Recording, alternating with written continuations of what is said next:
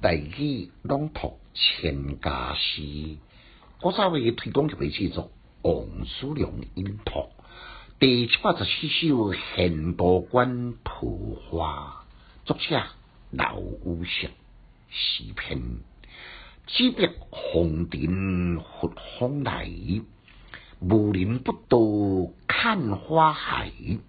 很多管理图情书，真是老龙气候在。简介，作者是中东杰出的诗人，生性刚情不阿，心地巧快，看未惯这太监宦官激动营私，当多龙冠。所以震动当当时，王叔文反对宦官专权、征削贪污、攀定挂机的革新运动。哪会知影呢？革新无成功，反倒倒来被宦官来反制，便降到上秋，也是即卖河南。等到宪宗元和十年，西元八百十五年呢，才搁再被调回京。这首呢？都是倒转来京城所写，是对当时嘅朝廷风气嘅诗。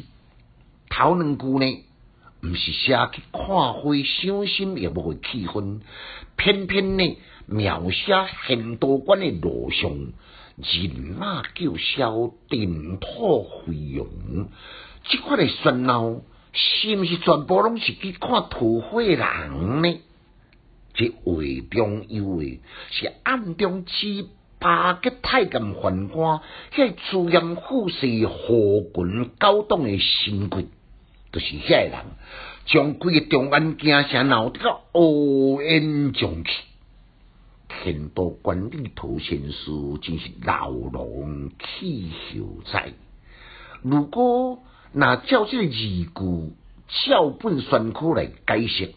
就是讲，现土馆千丈的土灰呢，是伊老龙离开京城以后所建的，到即当阵盛开定空。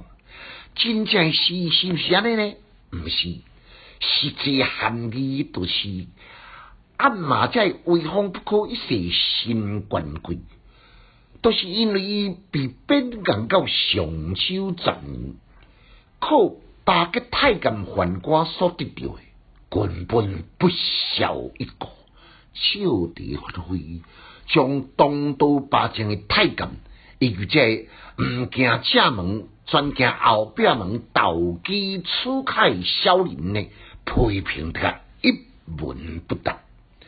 这首诗写成了后呢，真紧就成团整个的家乡。因此，牢笼也再次被边疆离开家乡更加遥远的琉球，也各位下属，要猜怎样呢？仪态面啊，在一百十五首，再有很多关遍地混淆，来，难我再复上一遍，即便红尘佛风来。